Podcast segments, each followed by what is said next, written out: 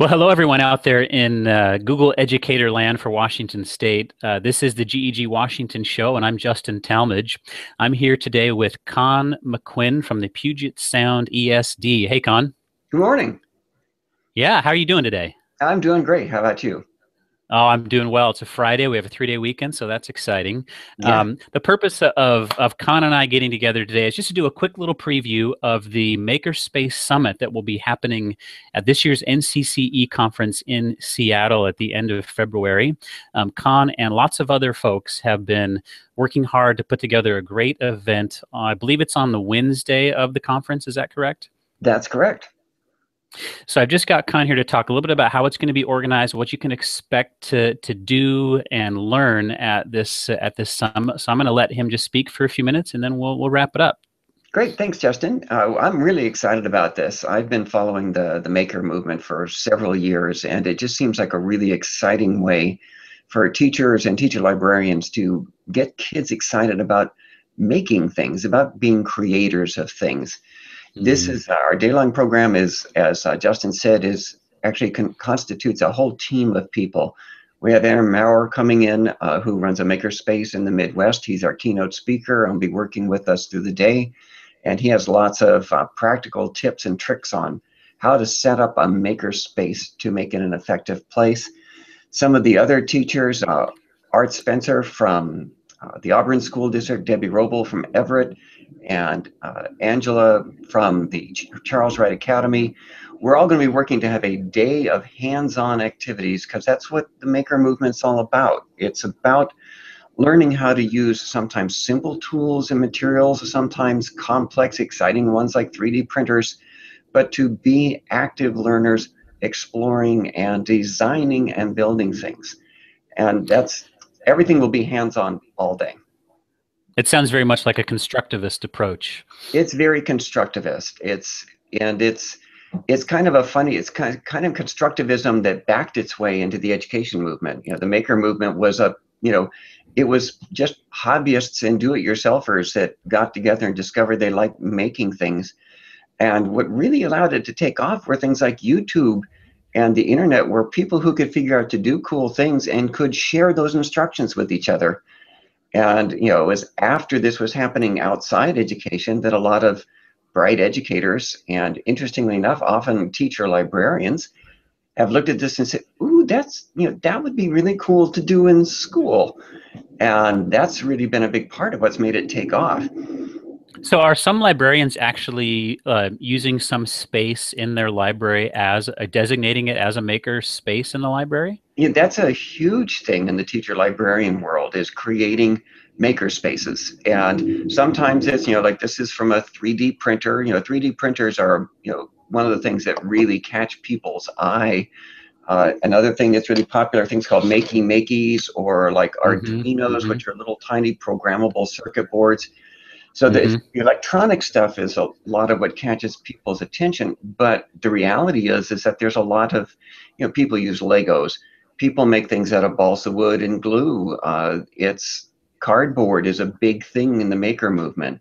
If you haven't seen the video, Kane's Arcade, go Google it right now and watch the video. That Kane's Arcade is a touchstone in the maker movement. So, and it, after, I was kind of surprised at first that teacher librarians were the ones that where this really seemed to take off. But after a while, it stopped being strange to me, because it's really what drives the maker movement is accessing information. And that's what teacher librarians help us to do, is to access information. You want to build something, I can show you where the information is. And really, 3D printing is another example. This is taking information and turning it into an object.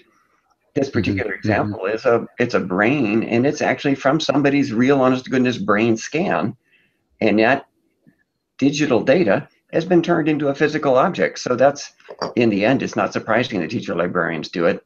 Plus, honestly, teacher librarians, nobody really knows it, but they're really all anarchists. You know, they're the rowdiest people at NCCE. It doesn't surprise me that they're the ones that are out there trying the rowdy stuff in their libraries.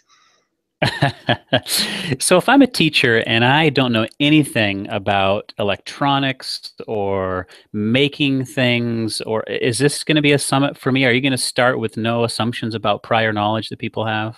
Absolutely. This is really focused more towards people who have never tried this before and just want to explore it.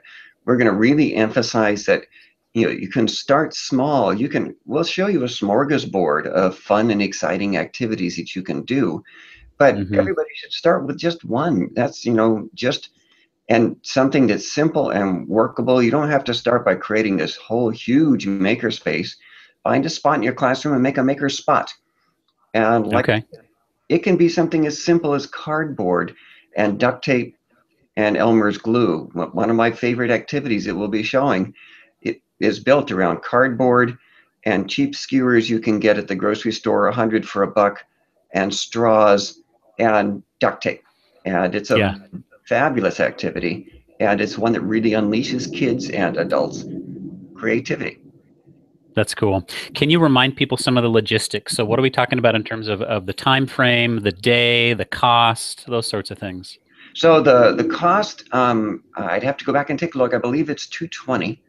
For the day. It runs from 8:30 to 4. It's going to be in the convention center, and we're going to be in one large room working together at tables for most of the day. But in the afternoon, we're actually going to split so that we'll have half the group doing hands-on activities with Angela in the main room.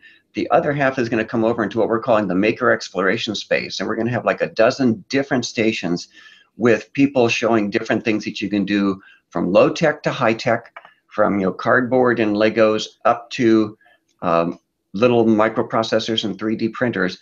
But it'll all be hands-on stuff that you can explore with information about, if you want to try this one thing, how can you go back and do this in your classroom?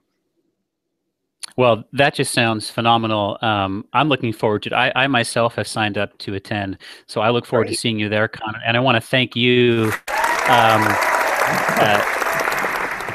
so much for participating today, taking time out of your busy schedule to talk about this Makerspace Summit. And I believe it's the first Makerspace Summit at NCCE? It is, and we're really excited about it. All of the people that have come together to work on it are really excited about this. And we just can't wait to get together with as many people as possible and just have a good time exploring these really exciting options. Cool. Well, that is it for this edition of the GEG Washington Show. I will be coming to you again over the next month or so with more NCCE previews. So if you are someone who is presenting at NCCE and you'd like to be on the show, just go ahead and communicate with me in the Google+ community. Send me an email. Connect with me on Twitter @JustinTalmadge, and we'll see everybody online. Thanks for being here.